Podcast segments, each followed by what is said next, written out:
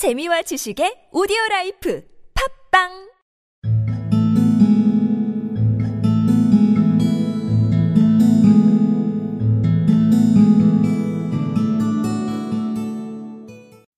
My friend was an enthusiastic musician, being himself not only a very capable performer, but a composer of no ordinary merit.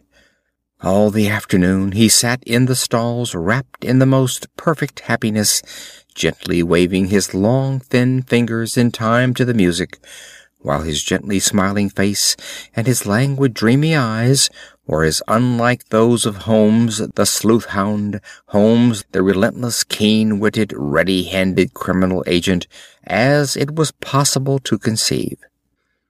In his singular character the dual nature alternately asserted itself, and his extreme exactness and astuteness represented, as I have often thought, the reaction against the poetic and contemplative mood which occasionally predominated in him. The swing of his nature took him from extreme languor to devouring energy, and, as I knew well, he was never so truly formidable as when, for days on end, he had been lounging in his armchair amid his improvisations and his black letter editions. Then it was that the lust of the chase would suddenly come upon him, and that his brilliant reasoning power would rise to the level of intuition, until those who were unacquainted with his methods would look askance at him as on a man whose knowledge was not that of other mortals. When I saw him that afternoon, so enwrapped in the music at St. James's Hall, I felt that an evil time might be coming upon those whom he had set himself to hunt down.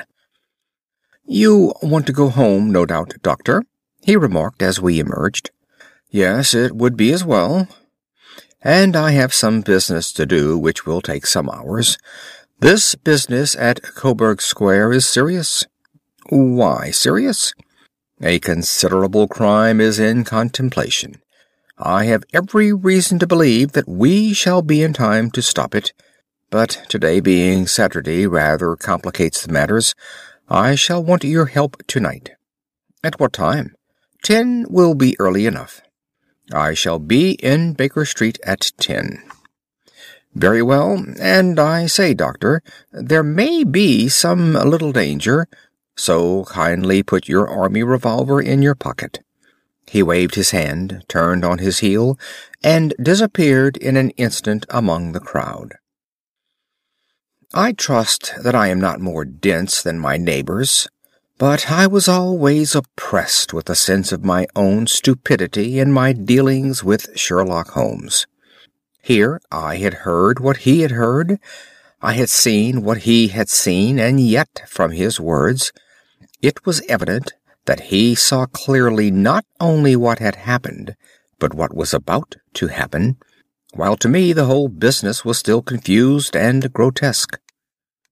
As I drove home to my house in Kensington, I thought over it all from the extraordinary story of the red-headed copier of the Encyclopedia down to the visit to Saxe Coburg Square, and the ominous words with which he had parted from me. What was this nocturnal expedition, and why should I go armed? Where were we going, and what were we to do? I had the hint from Holmes that this smooth-faced pawnbroker's assistant was a formidable man, a man who might play a deep game. I tried to puzzle it out, but gave it up in despair, and set the matter aside until night should bring an explanation.